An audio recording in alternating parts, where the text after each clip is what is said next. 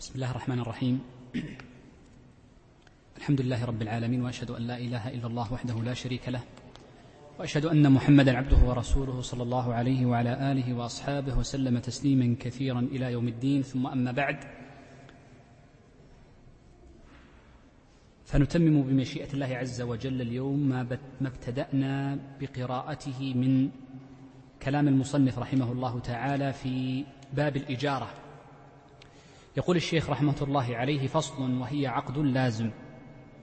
شرع المصنف رحمة الله عليه في هذا الفصل وهو الفصل الأخير المتعلق بباب الإجارة بذكر أسباب انفساخ العقد. وأعني بانفساخ العقد أي عقد الإجارة. وذلك أن العقد إما أن يكون تاما كاملا وإما أن ينحل هذا العقد وانحلال العقد إما أن يكون بفسخ أو أن يكون بانفساخ. وهذا التعبير بالفسخ والانفساخ عبر به ابن رجب في كتاب القواعد. ففسخ العقد في العقود اللازمة يكون باتفاق الطرفين. فإذا اتفق الطرفان على حل العقد وفسخه فإنه ينفسخ. وهو الذي حث عليه النبي صلى الله عليه وسلم وسماه إقالة من أقال مسلما أقال الله عثرته يوم القيامة. وهذا يسمى يسمى فسخا يسمى فسخا أي بالتراضي بين الطرفين إن كان العقد لازما. وأما إن كان العقد من العقود الجائزة فإنه ينفسخ بإرادة أحد العاقدين وسيمر معنا إن شاء الله في بعض العقود الجائزة في محله. وأما الانفساخ فإنه يكون بأمر طارئ وليس بتراضي الطرفين. وذكر المصنف هنا عددا من الصور التي ينفسخ بها عقد الإجارة. ومرد ما ذكره المصنف إلى أمور. الأمر الأول أن عقد الإجارة ينفسخ باستحالة تنفيذه. هذا الأمر الأول. والأمر الثاني أنه ينفسخ بانتهاء مدته. والأمر الثالث أنه ينفسخ بفساد العقد. إذا حكم بفساد العقد وبطلانه إما لفوات أحد أركان العقد أو أحد شروط هذه الأركان أو لوجود النهي الشرعي عن أمر معين. وإما نعم. وإما أن ينفسخ بانتهاء المدة ذكرنا قبل قليل أو بانتهاء مدة الإجارة.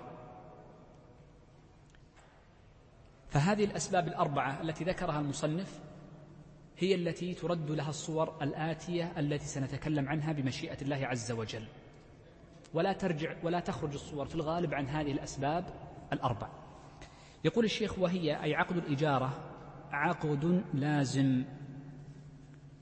تقرر معنا دائما أن العقود كلها بلا استثناء إما أن تكون عقودا لازمة من الطرفين وإما أن تكون عقودا جائزة من الطرفين وإما أن تكون لازمة من طرف وجائزة من طرف. ومعنى كون أن العقد جائز أي يجوز لمن هو في حقه جائز أن يفسخ العقد. وأما اللازم فهو الذي إذا دخل فيه فيجب عليه أن يمضيه ولا ينفسخ إلا بتراض أو بأحد أسباب الانفساخ التي ذكرها أهل العلم. فعقد الإجارة عقد لازم. إذا دخل فيه العاقدان فإنه يجب أن يتم وأن يكمل. وبناء على ذلك حينما قلنا إنه عقد لازم من الطرفين فلا يجوز لأحدهما على سبيل الانفراد أن يفسخه. لماذا؟ لأنه عقد لازم فيجب إتمامه. الأمر الثاني أنه إذا مات أحد العاقدين فإنه لا ينفسخ. أيضا بخلاف العقود الجائزة فإن العقود الجائزة تنفسخ بالوفاة وتنفسخ بإرادة أحد العاقدين كذلك أن عقد الإجارة لا ينفسخ بعدم القدرة على الوفاء بالأجرة. وسيأتي كلام المصنف بعد قليل في ذكر هذه الصور ولكني أتيت بها مبكرا من باب ترتيب الكلام في أو عند موضعه. قال الشيخ فإن آجره شيئا ومنعه. فإن آجره شيئا ومنعه. أي منع هذا الشيء الذي آجره إياه. ونحن قلنا إن الإجارة إما أن تكون على عمل وإما أن تكون على بدن في مدة. ومعنى كونه منعه هذا الشيء فإن كان على عمل كأن يكون استأجر شخصا آخر لحمل متاع أو لخياطة ثوب أو صناعة شيء فلم يعمله قال لن أعمل لك. أو كانت على عين كبدن أو دابة أو نحو ذلك فامتنع أن يسلمه إياها. هذا يسمى الامتناع من من التنفيذ. فإن الامتناع من تنفيذ عقد الإجارة لا يفسخها. ولذلك فإن قوله فإن آجره شيئا ومنعه فإنه لا يفسخ العقد وإنما يبقى العقد صحيحا ولكن له أحكام مترتبة عليه. يبقى العقد صحيح ومستمر وأثره مستمر إلى انتهاء المدة. قال ومنعه أي بأن امتنع من تكميل العمل أو تسليم العين كل المدة. لم يعطه البيت المدة كلها أو لم يعطه السيارة المدة كلها. أو بعضها أعطاه العين المعقود عليها فترة ثم أخذها ولم يسلمها له. رجل استأجر من آخر سيارته مدة شهر. كل يوم مدة أربع ساعات يأخذها يكد عليها ويرجعها. فاليوم الأول والثاني أخذ أعطاه إياها في الثالث امتنع منها. نقول إن عقد الإجارة لم ينفسخ. لأن الانفساخ يكون باستحالة التنفيذ ولا يكون بالامتناع من التنفيذ. يجب أن نفرق بين هذين المصطلحين. الامتناع من التنفيذ لا يفسخ عقد الإجارة. الذي يفسخها ماذا؟ استحالة التنفيذ وعدم القدرة على استيفاء المنفعة. هذا هو الذي يفسخ العقد. وأما الامتناع من المؤجر فإنه لا يفسخه. وبناء على ذلك فإنه يترتب أحكام على امتناع المؤجر من تسليم العين أو العمل.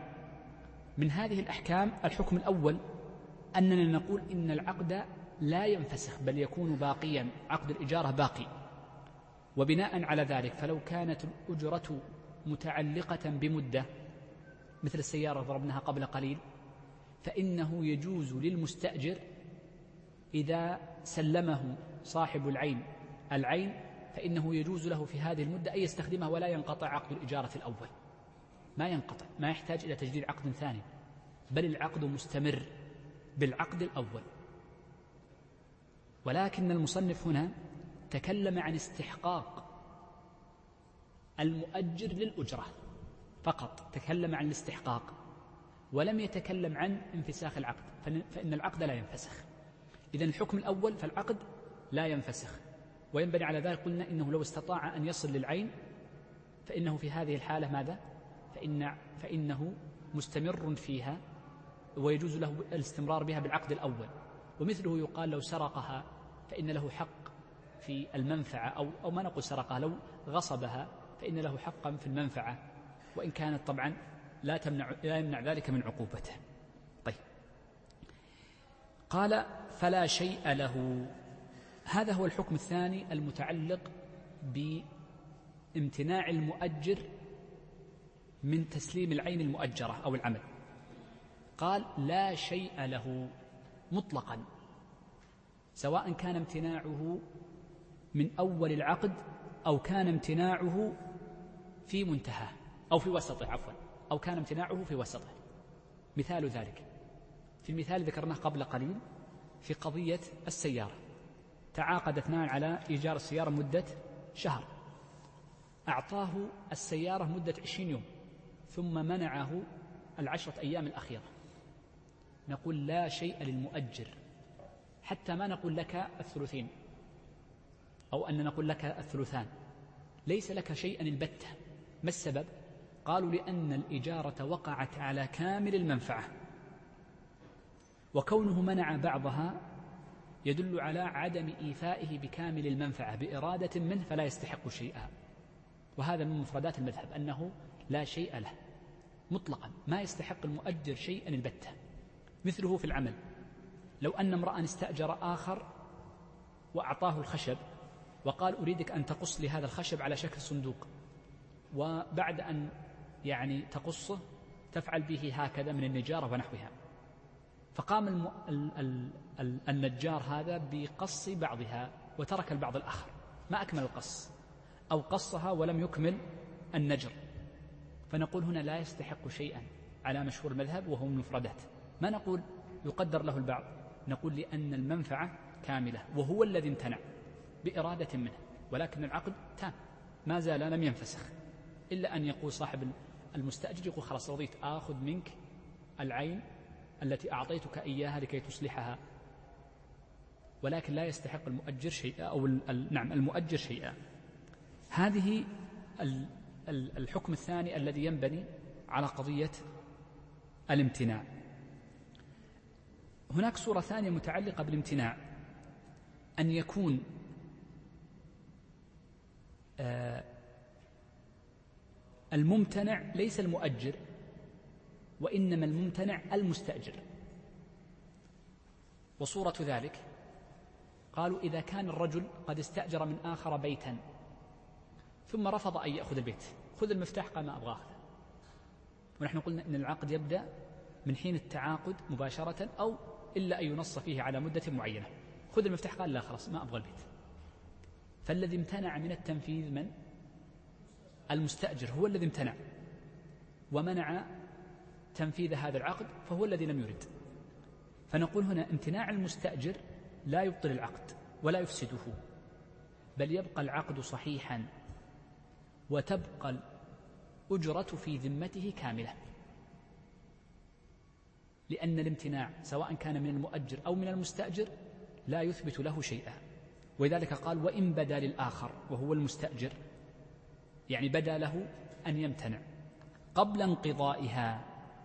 سواء استفاد شيئا يسيرا من المدة أو لم يستفد شيئا البتة من المدة فعليه الأجرة كاملة. ما السبب؟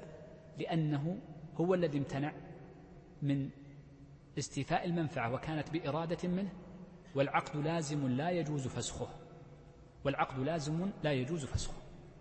هنا مثال سأضربه لكم لكي نفهم المسألة الأولى التي قلتها. قد يأتي شخص فيستأجر من آخر بيتا.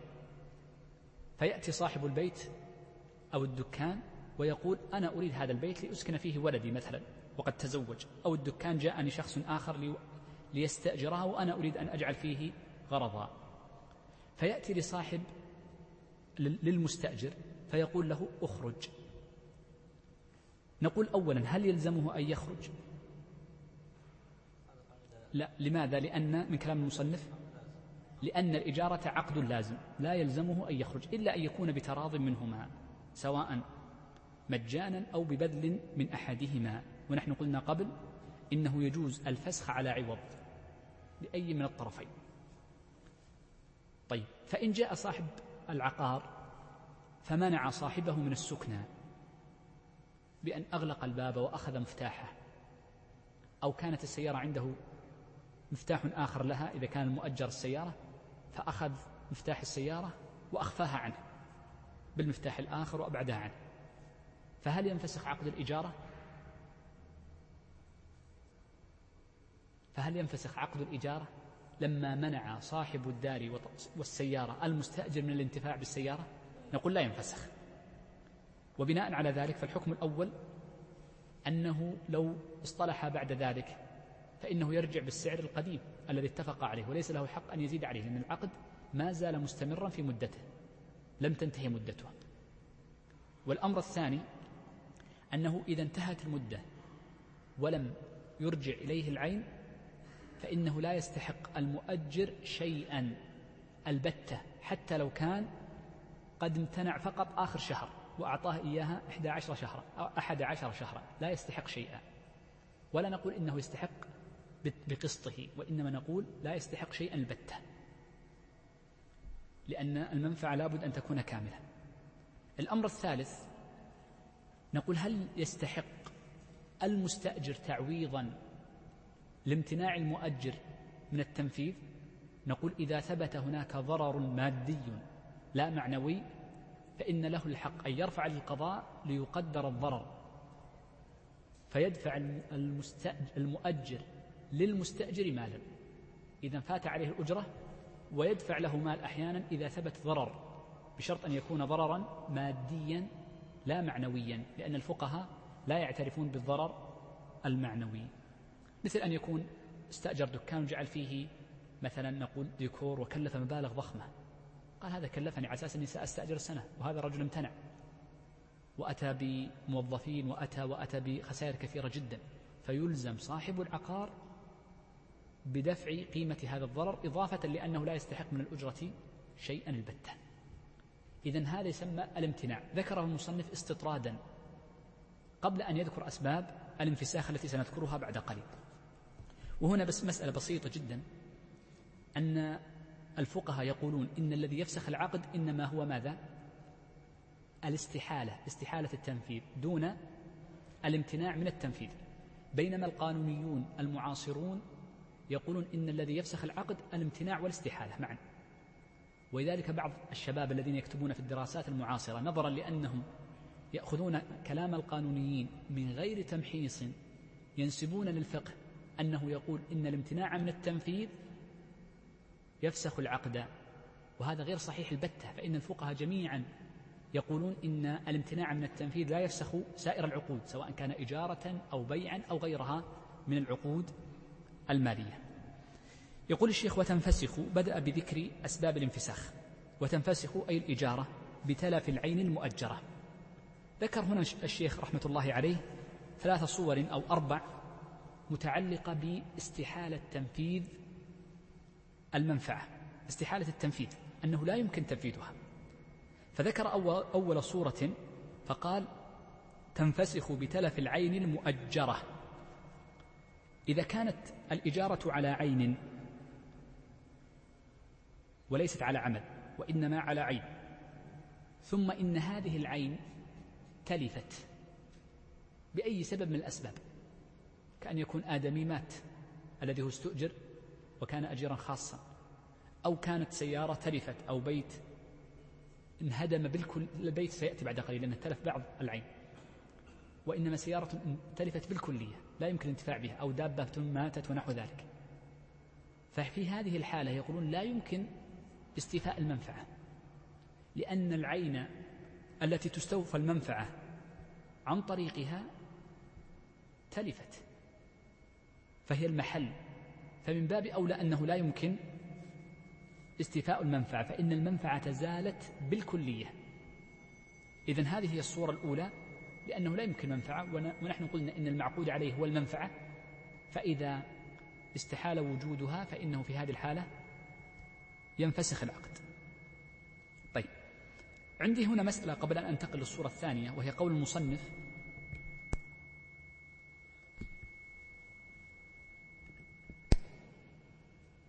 جزاك الله خير. طيب. عندنا هنا مسألة مهمة أن تلف العين المؤجرة.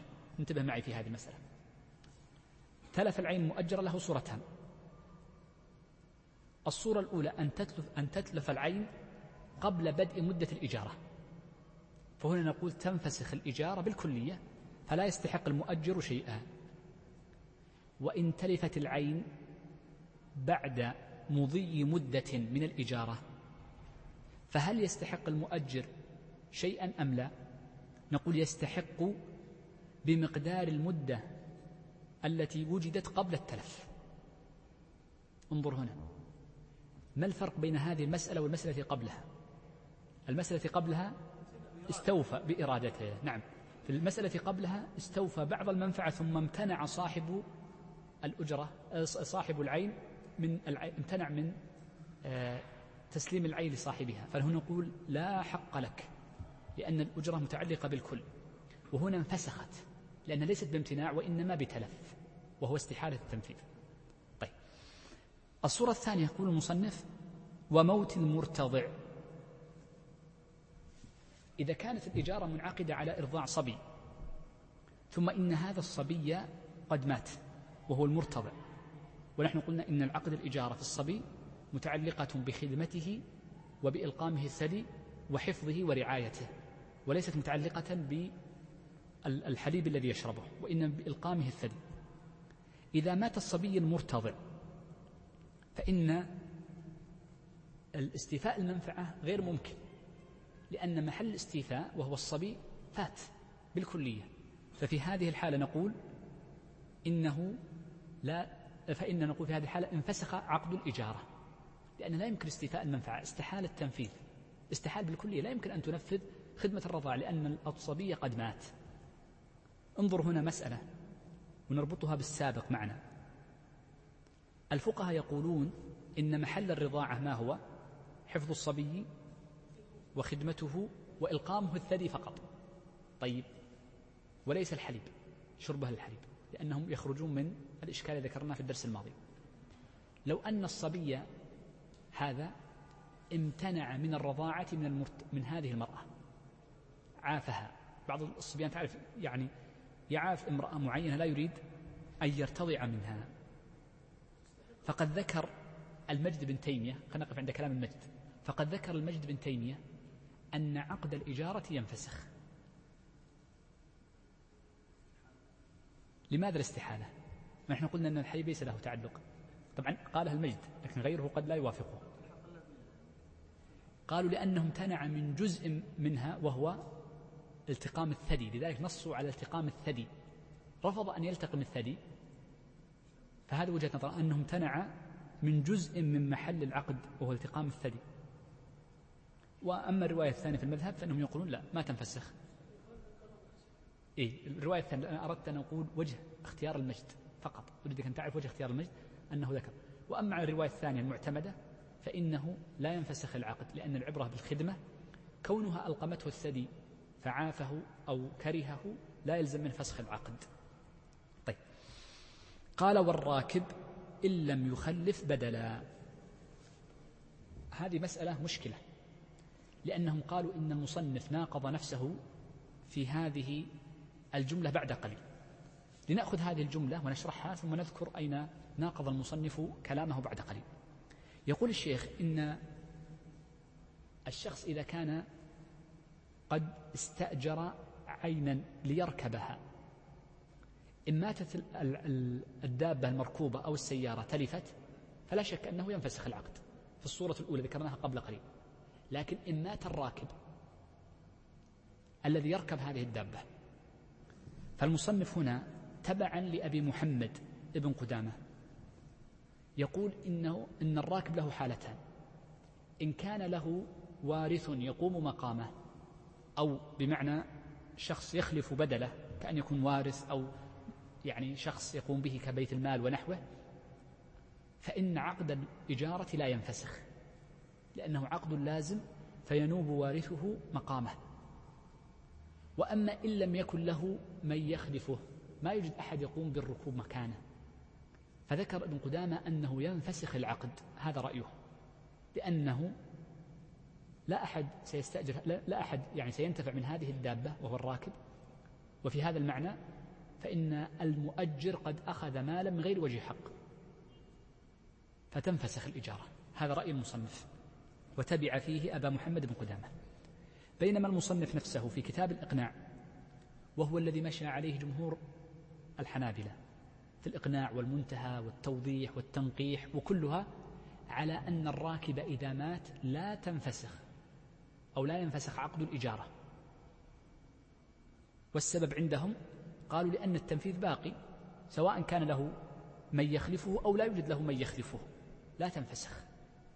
فقد تؤجر لغيره. ونحن قلنا إن المؤجر المستأجر يجوز له أن يؤجرها إلى غيره. فقد يؤجرها إلى غيره يجوز. ولا تنفسخ بذلك. حتى قال الزركشي إن هذا القول وهو أن العقد الإجارة لا تنفسخ بالموت مطلقا سواء كان له من يخلفه أو لا هو منصوص الإمام أحمد وعليه عامة الأصحاب إلا أبا محمد بن قدامة فقط هو الوحيد الذي قال بهذا القول. وهذا يدلنا على أن المصنف الحجاوي إنما تبع ابن قدامة وهو صاحب الأصل المقنع في هذه الجزئية. وسيأتي بعد قليل التعارض بينها وبين كلمة أخرى. قال وانقلاع ضرس أو برئه ونحوه. وهذه الصورة الثالثة ذكرها المصنف وهي إذا كان عقد الإجارة لأجل انقلاع ضرس. قال لطبيب هذا المبلغ معين لأجل أن تقلع ضرسي أو تعالجه. فبرئ ذلك الضرس أو سقط وحده قبل أن يبدأ عمل الطبيب. فحينئذ نقول لا يستحق الطبيب شيئا. والسبب قالوا لأنه قد تحققت المنفعة من غير عمل منه. وهنا العقد على العمل ولم يتحقق منه أي عمل. فلذلك لا يستحق الأجرة لأنه لم يعمل شيئا البتة وإنما كان الشفاء وانقلاع الضرس وسقوطه من الله عز وجل. وهذا أيضا متعلق بقضية عدم القدرة على استيفاء المنفعة لأن المنفعة فاتت بالشفاء ونحوه. ومثله يقال في الطبيب ومثله يقال في سائر الأمثلة التي متعلقة بمثل هذا الأمر. طيب. الجملة التي بعدها هي جملة اعتراضية ذكرها المصنف. والأولى أن يجعلها قبل لكي تكون متعلقة بما لا ينفسخ به العقد مع ذكره للامتناع أن يذكر معها هذه الصور. وهذه من عيوب الكتب الفقهية التي تذكر فروعا من غير تقسيم. فإنه قد تقدم صورة على صورة فقط. ذكر هنا صورتين في قضية ما لا ينفسخ به العقد التي هي من آثار كون أن عقد الإجارة عقد لازم. قال قال لا بموت المتعاقدين. أي أنه لا ينفسخ عقد الإجارة بموت المتعاقدين ولا أحدهما لا شك. قال ولا أحدهما. ما السبب؟ لأنه عقد لازم والقاعدة عندنا أن العقود اللازمة إذا مات أحد المتعاقدين فإنه في هذه الحال لا ينفسخ بخلاف العقود الجائزة واضح العبارة؟ طيب انظر التعارض بين هذه الجملة والجملة قبلها كيف؟ لو أن شخصا استأجر من آخر دابة ليركبها ثم مات المستأجر وهو نفسه الراكب فعلى الجملة الثانية هل ينفسخ أم لا؟ ما ينفسخ. الجملة الثانية لا لا ينفسخ بموت المتعاقدين. وعلى الجملة الأولى ينفسخ. إذا الموفق بقدامه وتبعه المصنف عارض نفسه في هاتين الجملتين. يقول بينهما تعارض. وقد حاول الفقهاء الجمع بين هاتين الجملتين بتوجيهين. التوجيه الأول هو ما ذكره ابن المنجى فإنه ذكر أن أن الفرق بين الجملتين أن الجملة الأولى لأجل القيد إذا لم يكن له من يخلفه بدله. والجملة الثانية أنه لا ينفسخ بموت المتعاقدين إذا لم إذا كان من يخلفه إذا وجد من يخلف بدله في في المنفعة. فيجب أن تقيد الثانية بهذا القيد لكي يستقيم كلام المصنف الأول والثاني وهذا توجيه ابن المنجى التوجيه الثاني للمرداوي قال إن الجملة الأولى قالها المصنف لأنها اختيار له هو فهو اختيار شخصي منه لذلك نحن قلنا لم يقل بها إلا ابن قدامة. بينما الجملة الثانية قال بها المصنف تبعا للأصحاب لأن المذهب لأن الكتاب على المذهب.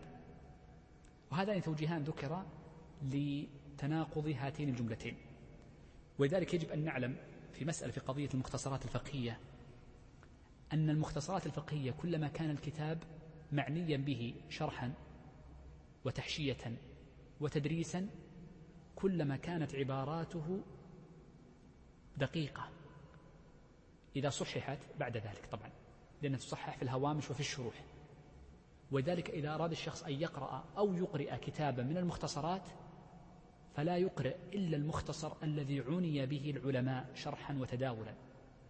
ولذلك تعجب عند أهل العلم في كل المذاهب الأربعة بلا استثناء أنهم يأخذون مختصرا أو مختصرين فيعنون به غاية العناية دون باقي المختصرات. والسبب عندهم أن هذه المختصرات تكون دقيقة في التحري. فانظر هنا كيف أن أهل العلم وجهوا هاتين الجملتين مع أنها متقاربة بوجود التناقض بينها لكثرة تدريسه وشرحه والتحشية عليه. يقول لا بضياع نفقة مستأجر ونحوه هذا هو السبب الثاني الذي لا أو نعم الثاني ما ذكره المصنف مما لا ينفسخ به العقد وهو قضية ضياع النفقة نفقة المستأجر. وذلك بأن يكون هناك عذر لأحد المتعاقدين لعدم القدرة على استيفاء المنفعة. عذر.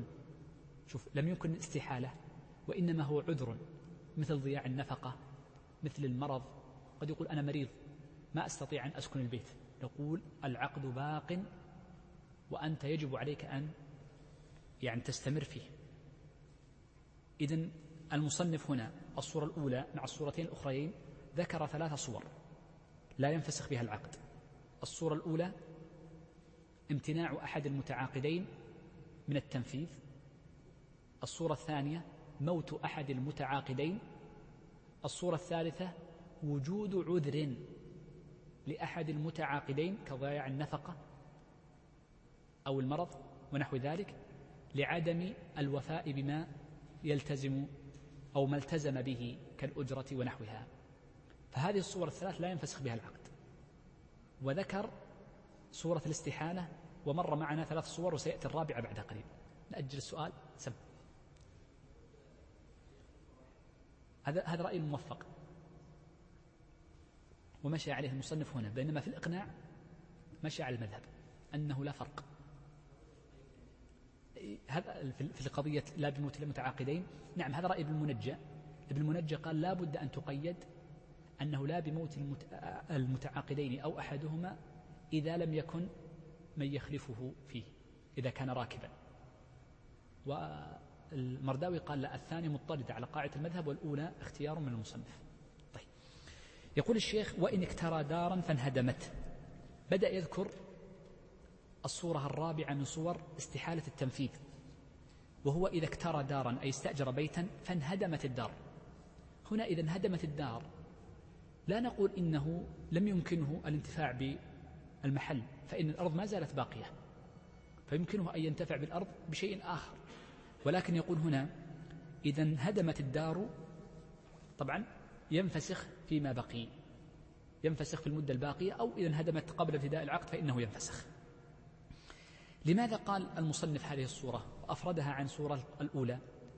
قالوا لأن هنا مع بقاء العين لم تتلف. العين لم تتلف لأن الأرض موجودة أو جزء من العين لم يتلف.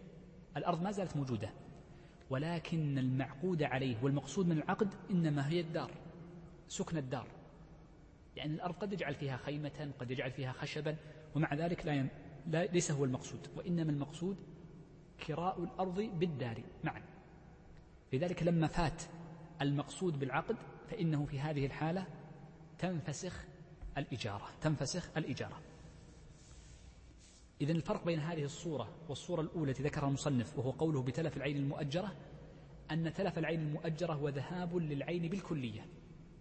وهذه الصورة فوات للمقصود من العين. شوف فوات للمقصود من العين مثاله من المسائل المعاصرة إذا استأجر شخص سيارة ثم تعطلت هذه السيارة لم تعمل. فإن المقصود من السيارة السيارة ما زالت موجودة يستطيع أن يستفيد منها شيئا آخر ربما ولكن تعطلت. فإنه نقول إذا فاته فات المقصود من الإجارة. طيب.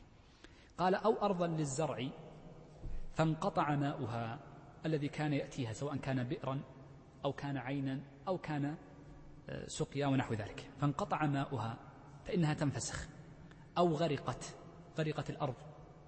جاءها ماء كثير وهذه في غير بلادنا في البلدان التي يكثر فيها الفيضانات المياه فتغرق فتجلس أشهرا والماء موجود فلا يستطيع أن ينتفع بها بزراعة ونحوها.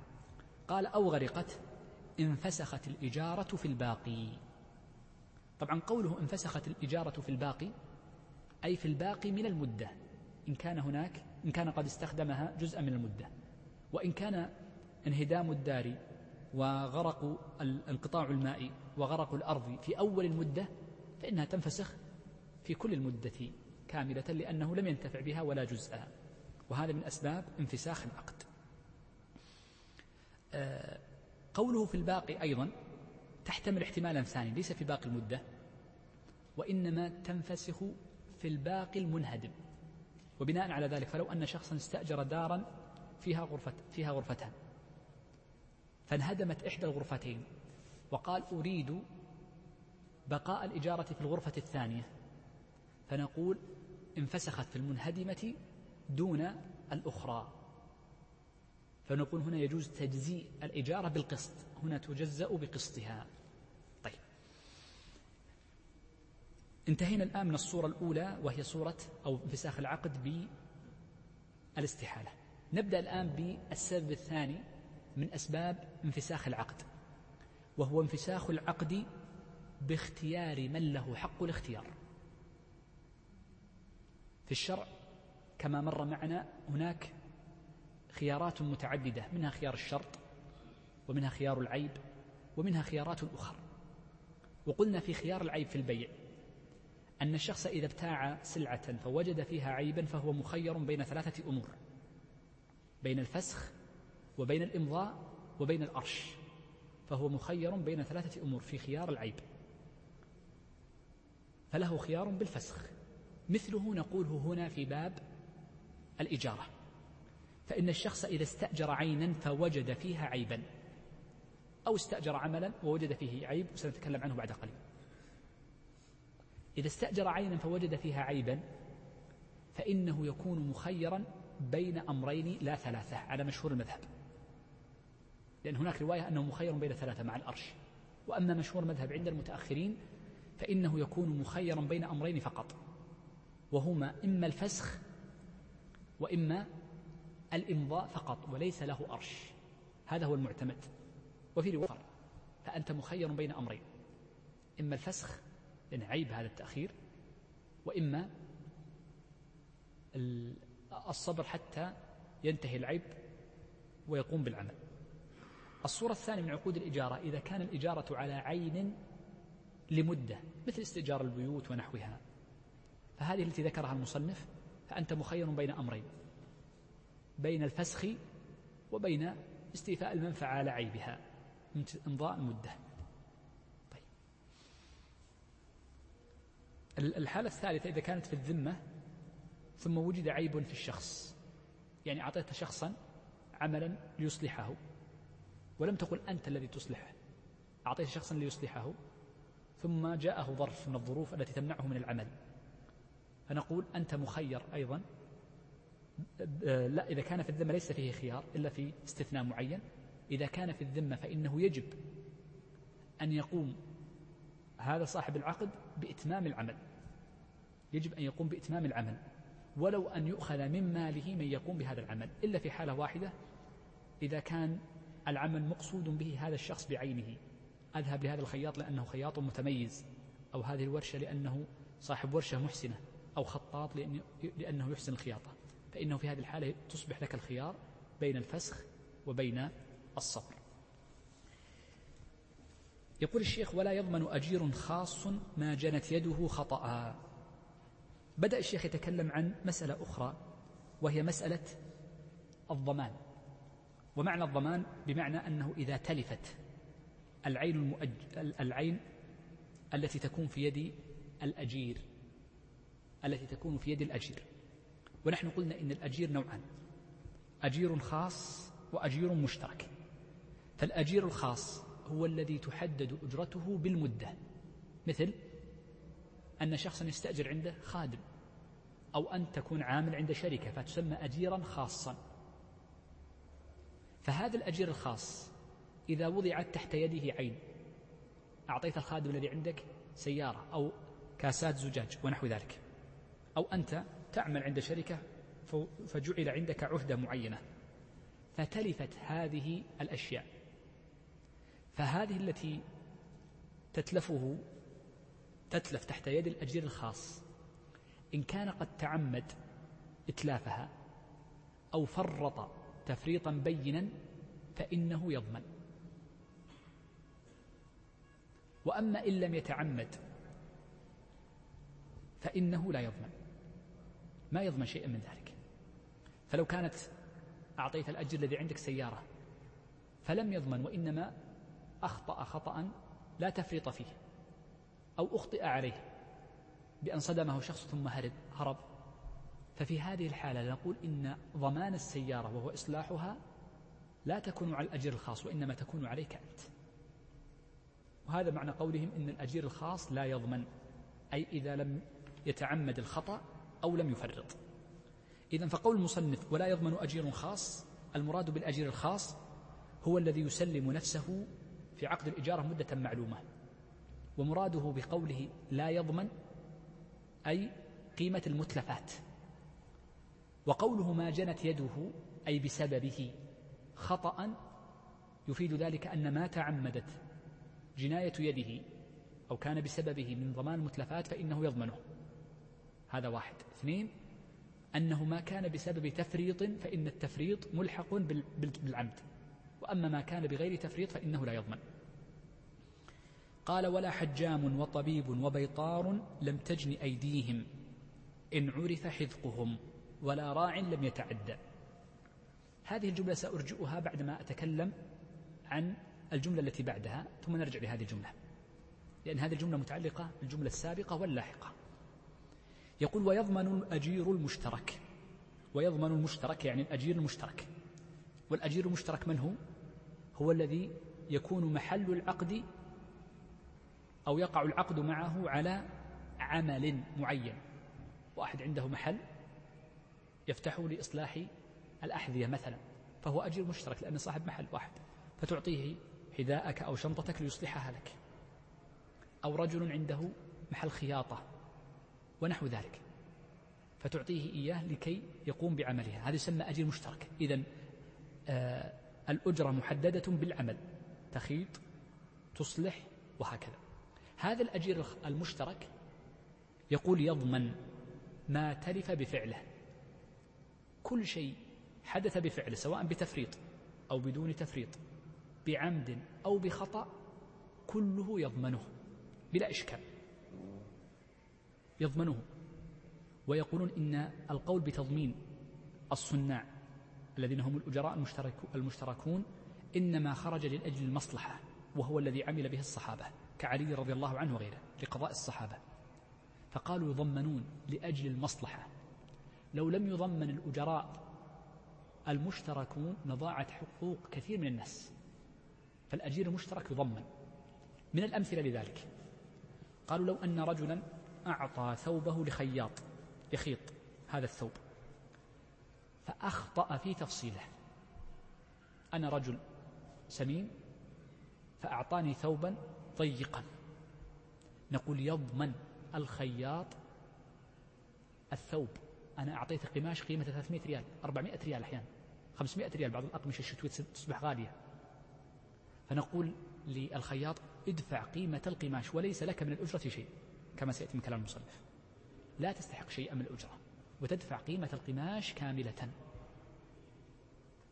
مثال آخر. قالوا لو أن شخصا خلينا نعطيكم مثلا قضية صارت قريب. شخص أدخل سيارته في مغسلة مغسلة سيارات. فجاء صاحب المغسلة أو صاحب ورشة السيارات فأراد أن يرجع بالسيارة فإذا بها قد سقطت في حفرة فانكسر فيها شيء كثير وانعدم فيها أشياء كثيرة جدا. قال أنا والله من غير قصد ما قصدت ما أخطأت. جاءني واحد دفني جاءني شخص حدني ونحو ذلك. يضمن أم لا؟ يضمن لأنك أجير مشترك. تضمن وهذا من باب التضمين للمصلحة. وإن كان النظر ابتداء كما يقول بعض الفقهاء أنه لا يضمن لأنه أمين. لكن للمصلحة ولقضاء الصحابة قلنا إنه يضمن. فيضمن صاحب الورشة أو صاحب المغسلة السيارة إذا تلفت في محله سواء بفعله أو بفعل غيره. خطأ أو عمد يضمن مطلقا. يضمن. من الصور التي ذكرها الفقهاء أيضا قالوا لو أن شخصا وضع ثوبه عند شخص ثوبا أو, أو, أو غير ذلك من الأشياء التي فيها عمل. فجاء صاحب هذا الأجير المشترك فأعطاها لغيره. مثل أن تعطيت ثيابك لمغسلة فجاء وأعطاها شخص آخر غيرك. تأتي وين؟ أين ثوبي؟ أين غترتي؟ فيقول له أخذها شخص آخر. طيب أنا ما أخطأت. جاء واحد يشبهك. جاء شخص فأعطاني ورقة مثل ورقتك. أي سبب من الأسباب؟ لم أتعمد الخطأ ولم أفرط. نقول تضمن قيمة الثوب كاملا. وذلك نص الفقهاء على أنه لو أعطاها لغيره خطأ ضمن قيمتها لأنه أجير مشترك. وهكذا الصور كثيرة جدا وإنما ذكرت الصورة قبل قليل لأن الفقهاء نصوا عليها مع تحوير في صورتها لكي نفهم أنه يضمن مطلقا. طيب قال ويضمن المشترك أي الأجير المشترك ما تلف بفعله. ولا يضمن ما تلف من حرزه. ما ما تلف من حرزه. إيش معنى ما تلف من حرزه؟ يعني أنه إذا انتهى الأجير المشترك إذا قام الأجير المشترك بعمل إصلاح السيارة مثلا وهو في محله جاءها شيء فأتلفها. يعني بغير فعله هو. الأولى بفعله أو شخص دفعه بسببه يعني أخطأ عليه مثل قلت لكم حده أو غير ذلك لكن إذا كان بغير فعله فإنه لا يضمن. مثل ماذا؟ قبل فترة جاءنا برد. وكانت هناك سيارات موقوفة في محلات الورش أو المعارض أو غيرها. فتلفت هذه السيارات. فلا تكون من ضمان صاحب المحل لأنها ليست بفعله وإن كانت في حرزة في محله لكنها ليست بفعله. لكن يقول ولا يضمن ما تلف من حرزه أو بغير فعله. جاءت بفعل شخص آخر مثل جاء سارق فسرقها أو طبعا ما لم يفرط في قضية حراسة المحل وغيره لأن يكون فيها معنى الفعل. أو جاء شخص معتدي فكسر شيئا معينا. قال ولا أجرة له في الحالتين. إذا عندنا الأجير المشترك له صورتان من كلام المصنف. الصورة الأولى أن تتلف العين بفعله تفريطا أو عمدا. فإنه يضمن ولا أجرة له. الصورة الثانية أن تتلف بغير فعله ولو كانت في حرزه سواء كانت خارج المحل أو في الحرز فإنه لا يضمن لكن لا أجرة له. واضح الصورتين؟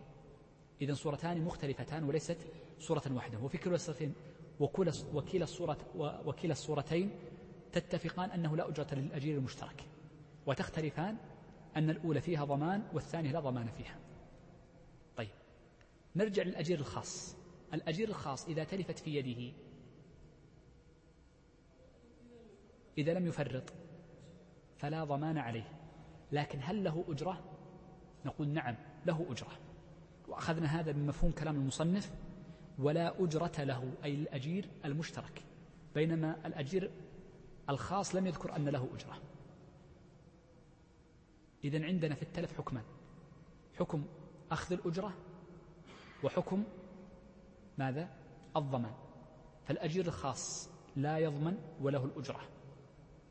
والأجير المشترك ليست له أجرة مطلقا إذا تلفت العين ويضمن إذا كانت بفعله فقط. وأما إذا كانت بغير فعله ولو في حرزه فإنه لا يضمن لكن تسقط أجرته. ما السبب أنه لا يستحق الأجرة؟ قالوا لأن الأجير الخاص المعقود عليه الزمن وقد انحبس هذه المدة بينما الأجير المشترك المعقود عليه العمل ولم يسلم العمل إذا لا يستحق أجرة. طيب. ولذلك قال المصنف الجملة التي بعدها وهي مهمة في التعيين ذكرناه قبل قليل.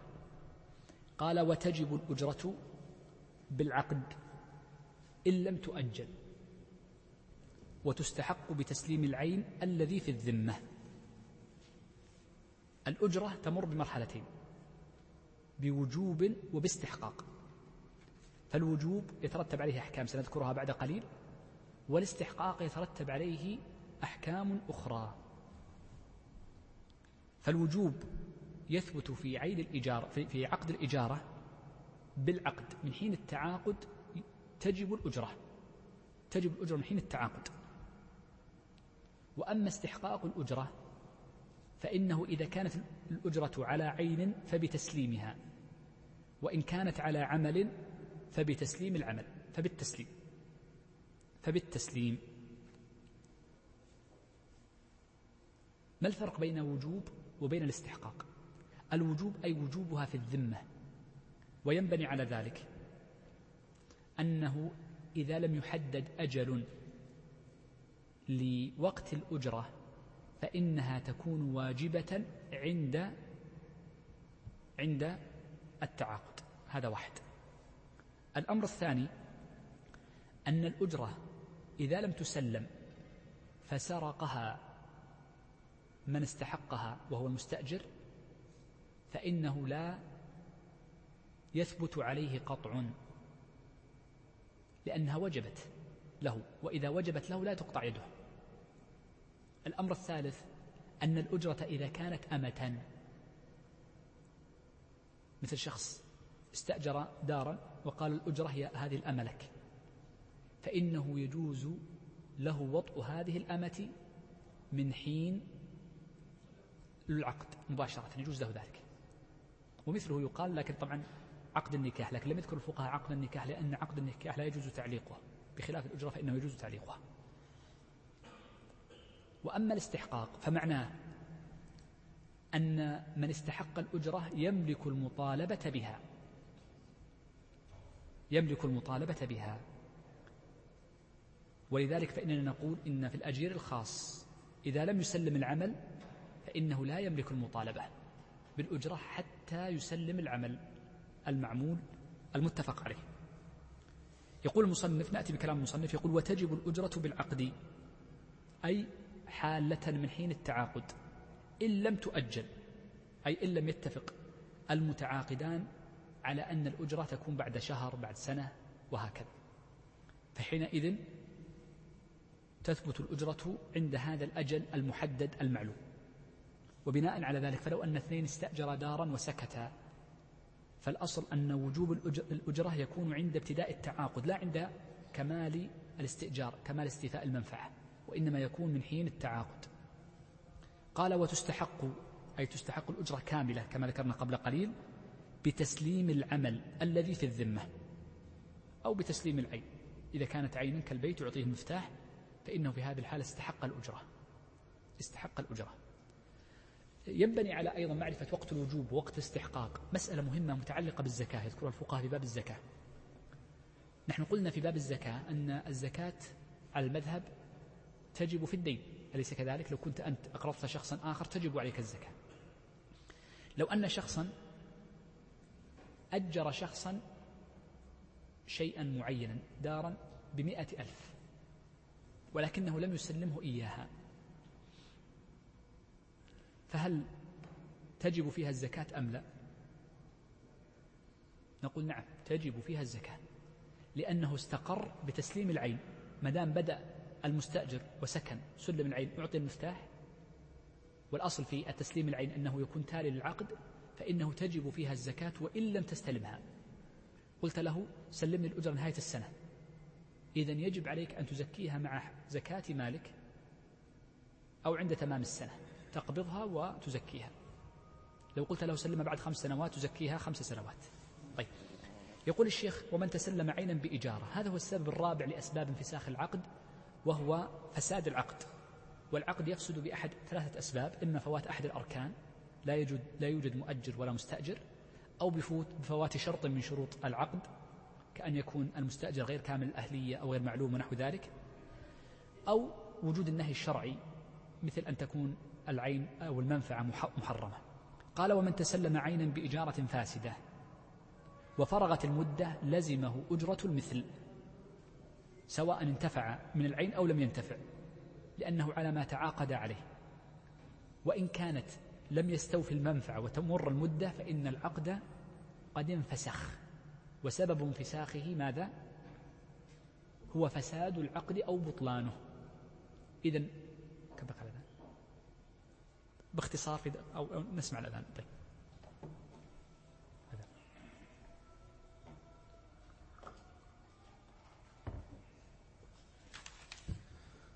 الله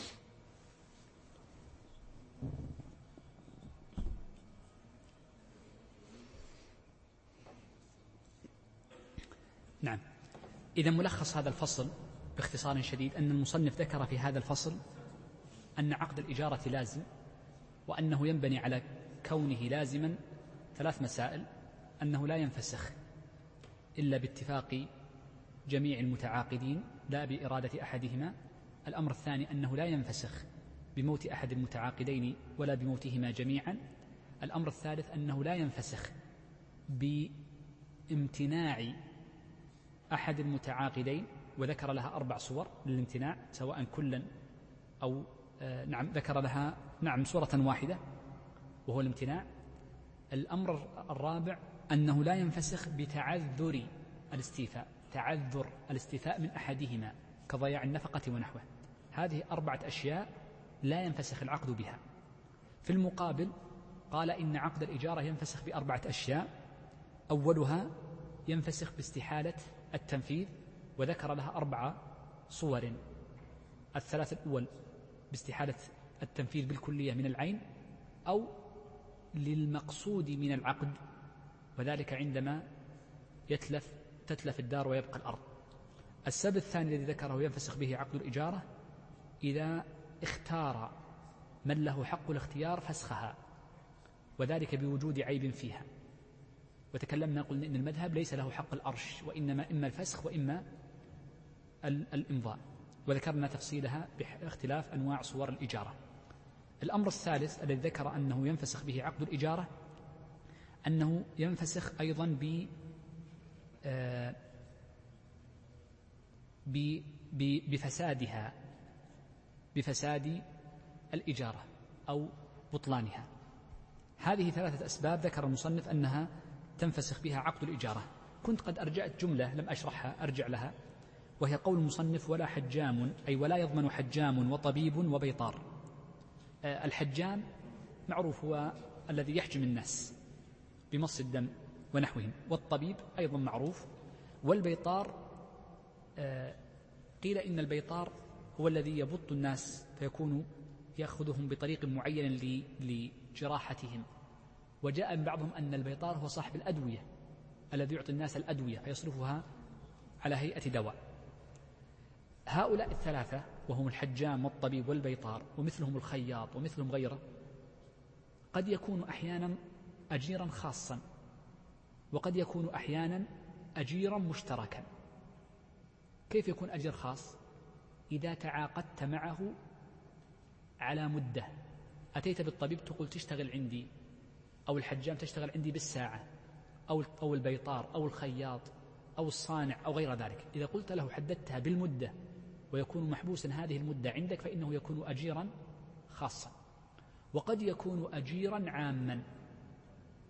فيما لو كان العبرة أو التعاقد على العمل فيكون أجيرا عاما. في الحالتين لا يضمن هذا العامل بمن كانت هذه مهنته إذا وجدت ثلاثة شروط. ذكرها المصنف. القول الأول قال ولم تجن أيديهم أي لم يتعمد الخطأ. إذا لم يتعمد الخطأ. الأمر الثاني إذا عرف حذقهم أي بأن كانوا معلو يعني عارفين بفنهم. والدليل على الدليل الثاني ما جاء من حديث عمرو بن شعيب عن أبيه عن جده أن النبي صلى الله عليه وسلم قال من تطبب ولم يعلم منه الطب فهو ضامن. من تطبب ولم يعلم منه الطب فهو ضامن. فمن لم يعرف حذقه بصنعته فإنه في هذه الحالة يكون ضامنا. وهذه الصنائع بالخصوص طبعا ذكرها المصنف. الشرط الثالث ذكره الفقهاء وأغفلها المصنف هنا وهو أن يأذن له المكلف أو ولي الصبي إذا أذن له بالعمل أن يأذن له بالعمل فيأتي المريض فيقول عالجني فحينئذ تسقط عنه المساءلة. إذا المساءلة تسقط عن الطبيب ومن في معناه بثلاثة شروط وهو عدم التعمد وأن يكون معروفا في فنه وبحذقه بذلك والأمر الثالث الإذن. هذه الشروط الثلاثة هي التي يتكلم عنها المعاصرون فيقولون هي شروط سقوط المساءلة الجنائية والمدنية عن الشخص. ذكرها الفقهاء قديما باختلاف المسمى. نفس الشروط الثلاثة. لا فرق. طيب. أنا لماذا أخرت هذا الكلام؟ لأن هؤلاء الثلاثة قد يكونون من الأجراء الخاصين أو الأجراء العامين فهو عام لهم جميعا سواء كان أجيرا خاصا أو عاما. وإنما قدمه المصنف مع الأجير الخاص لمناسبة أنه لا يضمن مثل الأجير الخاص. يقول المصنف بعدما انتهى من باب الإجارة باب, باب السبق. وهذا باب قصير ذكره الفقهاء ونذكره في هذه الدقائق بإذن الله عز وجل. المراد بالسبق هو المسابقة الفعل. ولكن إذا حرك الباء فقيل السبق فالمراد به الجعل الذي يجعل لهم. إذا السبق هو الفعل المسابقة. وأما السبق فإنه الأجرة التي يأخذونها أو الجعل الذي يحصلون عليه. بالتحريك. نعم. طيب. أو قبل أن نبدأ بباب السبق إذن نرجع للجملة السابقة. جزاك الله خير. يقول ومن تسلم عينا بإجارة فاسدة وفرغت المدة. فرغت المدة أي انتهت المدة. لزمه أجرة المثل أي يجب عليه أن يعطي أجرة المثل سواء انتفع بها أو لم ينتفع بها. ولم نقل إنه يجب عليه ما تعاقد عليه لأن عقد الإجارة عقد فاسد ثبت فساده إما لجهالة في المدة أو جهالة في العمل أو لعدم أهلية أحد المتعاقدين ونحو ذلك. لكن لو تبين فساده وامتنع من الاستيفاء قبل انتهاء المدة فإنه لا يلزمه أجرة المثل عما بعده. وكنا قد ذكرنا قبل في باب الشركة أن عندنا قاعدة أن العقد إذا فسد حكمنا بأجرة المثل سواء كان عقد إجارة أو عقد شركة أو غيرها من العقود. فإنما يستحق أجرة المثل لأجل الفساد وهذه قاعدة مضطردة ذكرناها قبل في باب الشركة. مثال ذلك لو أن شخصا استأجر من آخر من صبي لو أن شخصا استأجر من صبي بيتا لمدة يوم والصبي هو مالك العين. واستأجرها منه بخمس ريالات. واستوفى الأجرة كاملة. فإذا جاء اليوم الثاني جاء وليه قال لا لا.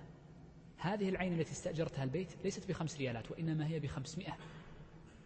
فنقول يعطى أجرة المثل. ومثله العكس لو أن شخصا غير أهل كمجنون مثلا أو فاقد أو سفيه لأنه محجور عليه استأجر عينا بمبلغ عال واستوفى المنفعة. نقول العقد غير صحيح لأن هذا الرجل ليس كامل الأهلية. فات أحد شروط الركن وهو أنه ليس من كامل الأهلية أنه ليس كامل الأهلية. فنقول العقد فاسد فيرجع عليه بأجرة المثل سواء كان قد استأجر الأقل بالأقل أو بالأكثر. أو كانت المدة مجهولة استأجرته وسكت ولا عرف. فإنه في المدة الماضية يأخذ بأجرة المثل التي استوفى فيها المنفعة وهكذا. الأمثلة كثيرة جدا في فساد الأجرة. طيب. آه نرجع مرة أخرى لباب السبق. نقول إن باب السبق بالسكون والمراد بالسبق السبق بالسكون هو الفعل أي المسابقة. ولذلك بعض الفقهاء يسمي هذا الباب بباب المسابقة.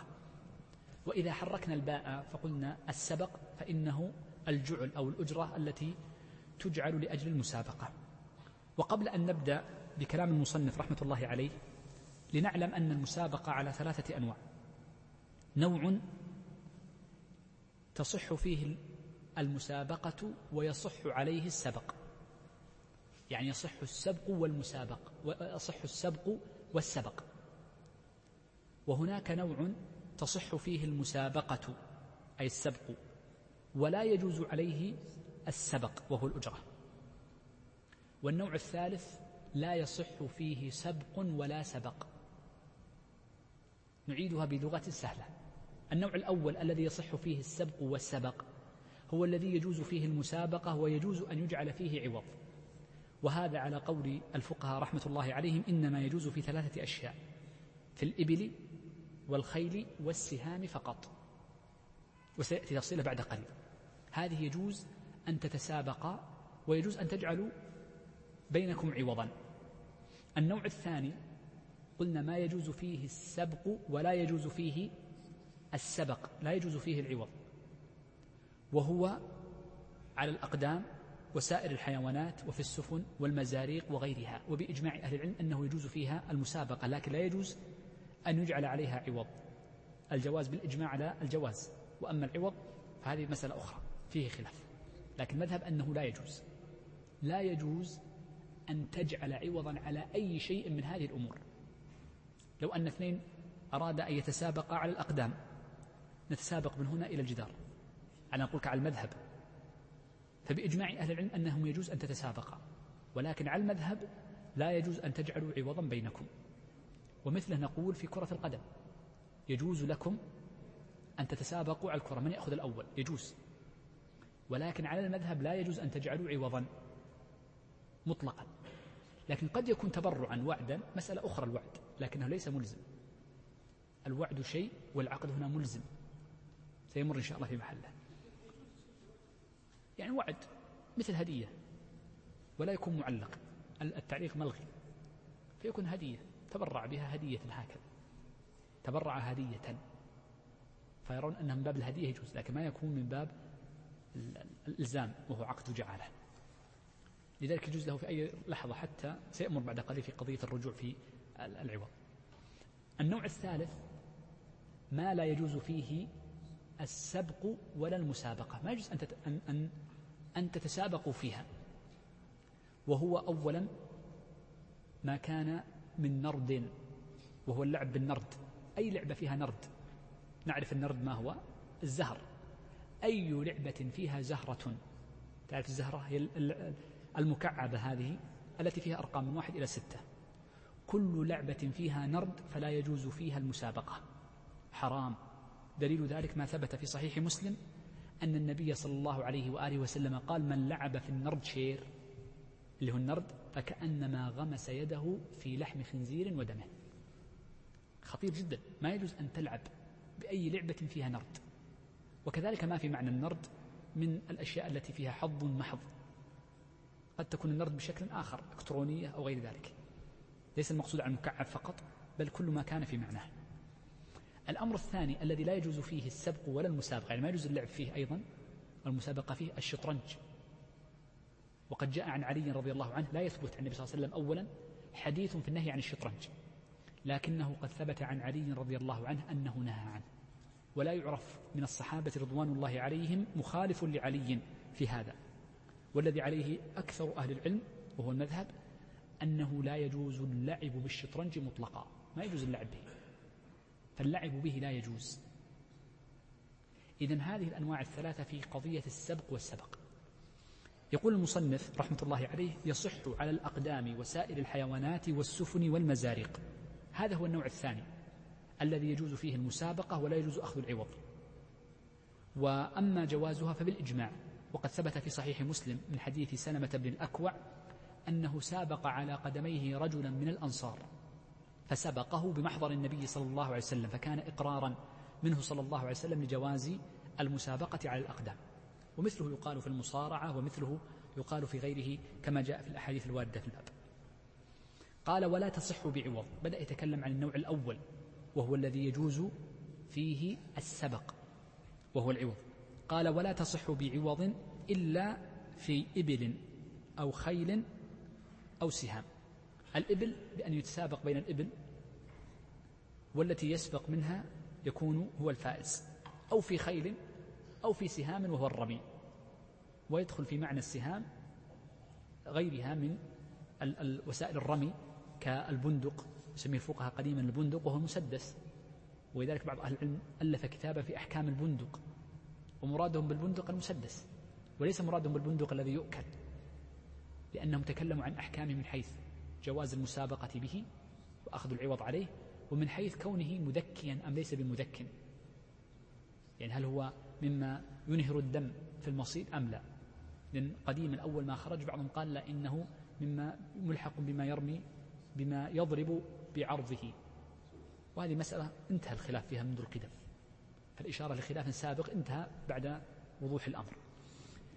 هذه الأمور الثلاثة هي التي يجوز أخذ العوض عليها لأنه قد ثبت عند أهل السنن أن النبي صلى الله عليه وسلم قال لا سبق بالتحريك لا سبق أي لا جعل يجعل في المسابقة إلا في ثلاث في خف وحافر ونصل النصل هو الرمي. هذه ثلاثة أشياء هي التي استثناها النبي صلى الله عليه وسلم. مفهوم هذا الحديث أنه لا يجوز أخذ الجعل في غير الثلاثة لأن عندنا قاعدة في مفهوم المخالفة أن من صيغ مفهوم المخالفة الثلاث الاستثناء من النفي. فكل صيغة نفي جاء بعدها استثناء مفهومه أن الحكم منفي عن غير المستثنى مثل قول الله عز وجل لا إله إلا الله.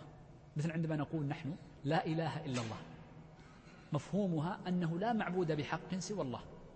فمفهوم المخالفة في الحصر في صيغ الحصر الثلاث قوي جدا.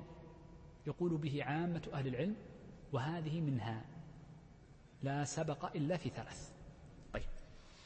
يقول الشيخ ولا بد من تعيين المركوبين بدأ يتكلم في قضية المسابقة وأنه يشترط لها شروط متعددة. ذكر المصنف ثلاثة وسنزيد عليها شرطين. وهذه الشروط التي ذكروها في المسابقة قالوا لأنها لا بد منها لكي تكون عادلة.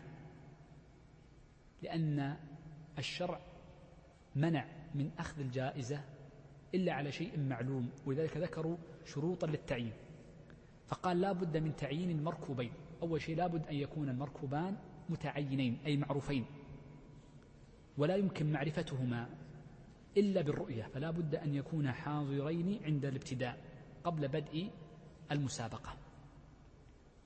قال أو واتحادهما هذا هو الشرط الثاني أنهما لا بد أن يكونا متحدين من نوع واحد فيكونان من جنس واحد كخيل وإبل ومن نوع واحد والإبل أنواع بعضها أسرع من بعض فإن بعضها للحمل وبعضها للسبق وبعضها للحليب وهكذا. فبعضها يختلف عن بعض فلا بد أن تكون من نوع واحد. وهذا معنى قوله واتحادهما في الإبل ومثله يقال في الخيل ومثله في الرمي. فالرمي عندما نقول تعيين المركوبين يكون في الرمي تعيين الراميين من الذي يرمي أنا أو أنت؟ واتحادهما أي اتحاد ما يرمى به كما سيأتي بعد قبل بعد قليل. قال والرماة. أي واتحاد وتعيين الرماة في المناضلة كما سيأتي بعد قليل. والشرط الثالث طبعا قوله والرماة أي لا بد من تعيين الرماة واتحادهما فيما يرميان به فتعيينهما بأن يعرف الرامي محمد وزيد واتحادهما فيما يرميان به بأن يعرف أنهما يرميان بقوس من نوع واحد. أو بمسدس من نوع واحد ونحو ذلك. الشرط الثالث قال والمسافة. أي لا بد من تعيين المسافة. والمراد بالمسافة إما أن تكون مسافة السبق للخيل أو المسافة التي يصلها الرمي وهو مدى الرمي. فتشمل أمرين فتحديد المسافة تشمل أمرين مسافة السبق ومسافة ومدى الرمي. قال بقدر معتاد. أي معروف تصل له ال ال ما يتسابق إليه عادة. هذه ثلاث شروط ذكرها المصنف نزيد عليها شرطين مهمين أيضا وهو الشرط الرابع فنقول إنه لا بد أن يكون العوض معلوما لأنها من عقود المعاوضات فلا بد أن يكون مقدار الجائزة معلوما. الشرط الرابع أنه لا بد أو الخامس لا بد أن يخرج من شبهة القمار وهذا الشرط مهم جدا. ومعنى كونه أنه لا بد أن يخرج من شبهة القمار بمعنى أنه لا بد أن يكون العوض إما من إمام المسلمين أو من أجنبي أو من أحدهما. ولا يجوز أن يكون من المتسابقين معا إلا أن يدخل معهم محلل. وهذا المحلل يكون احتمال فوزه كاحتمال فوزهم ليس حيلة وإنما حقيقة. بأن يكونوا ثلاثة فيبذل العوض. اثنان والثالث لا يبذل شيئا. في هذه الحالة يجوز. أعيد. الشرط الخامس الذي يجب أن نذكره وهو أنه يجب أن يخرج من شبهة القمار. وكيف يخرج من شبهة القمار؟ بأن يكون العوض إما من ولي الأمر أو من أجنبي عن المتسابقين أو من أحد المتسابقين دون الثاني أو أن يكون منهما معا ويدخلان محللا. يدخلان محلل بأن يأتي بثالث يقول تدخل معنا في السبق أو في نعم في السبق والمسابقة. ويكون هذا المحلل حقيقي ليس صوري باحتمال بمعنى أنه احتمال أنه يفوز فيكون قوته كقوتهم. وهكذا. فالصورة التي هي من شبهة القمار ما هي؟ أن يكون العوض منهما معا فحينئذ لا يجوز. قال وهي جعالة. أي وعقد السبق جعالة حكمه حكم الجعالة. لكل واحد فسخها. عقود الجعالة من العقود الجائزة من الطرفين فيجوز لكل واحد من الاثنين فسخه. وإذا مات أحد المتعاقدين انفسخ العقد أيضا. والفقهاء يقولون عقد السبق جائز من الطرفين إلا في حالة واحدة وهو إذا مضوا في سباقهم وظهر الفضل لأحدهما. ظهر الفضل لأحدهما. أحدهما كاد أن يكون هو الفائز. فحينئذ لا يجوز الرجوع فيه. طيب. قال وتصح المناضلة على معينين. المناضلة المراد بها المسابقة على الرمي بالسهام ونحوها. على معينين. معينين إما من من ال ال ال الأقواس التي يرمى بها أو المعينين من الرامين. تشمل الثنتين. يحسنون الرمي أي أنهم لا بد أن يكونوا ممن يحسن الرمي. ليس أحدهم مختلفا عن الثاني وهو متعلق بقوله واتحادهما. وبناء على ذلك فإننا نقول إن المناظرة تجوز بأربعة شروط. الشرط الأول لابد أن يكون الرماة يحسنون الرمي والأمر الثاني أنه لا بد من معرفة عدد الرشق يعني عدد المرات التي ترمى وعدد الإصابة. كم؟ يجب عليك أن تصيب. الشرط الثالث أنه لا بد من معرفة الغرض طولا وعرضا كم بعده وكم طوله وكم عرضه فلا بد أن يبين. الشرط الرابع أنه لا بد أن تكون المسابقة مفاضلة أو مبادرة. ومعنى قولنا إنه مفاضلة أي أن من سبق الثاني بإصابة بإصابة بقدر كذا فهو فهو الفائز. يعني فضل الأول على الثاني يعني الذي يصيب أكثر من الثاني بخمس هو الفائز هذا معنى مفاضلة والمبادرة أي الذي يصيب أولا هذا المبادرة أي بادر إليه أولا. هذه هي أحكام التي ذكرها الفقهاء. أختم بمسألة أخيرة قبل انتهاء الباب. كم بقي؟ انتهى الوقت.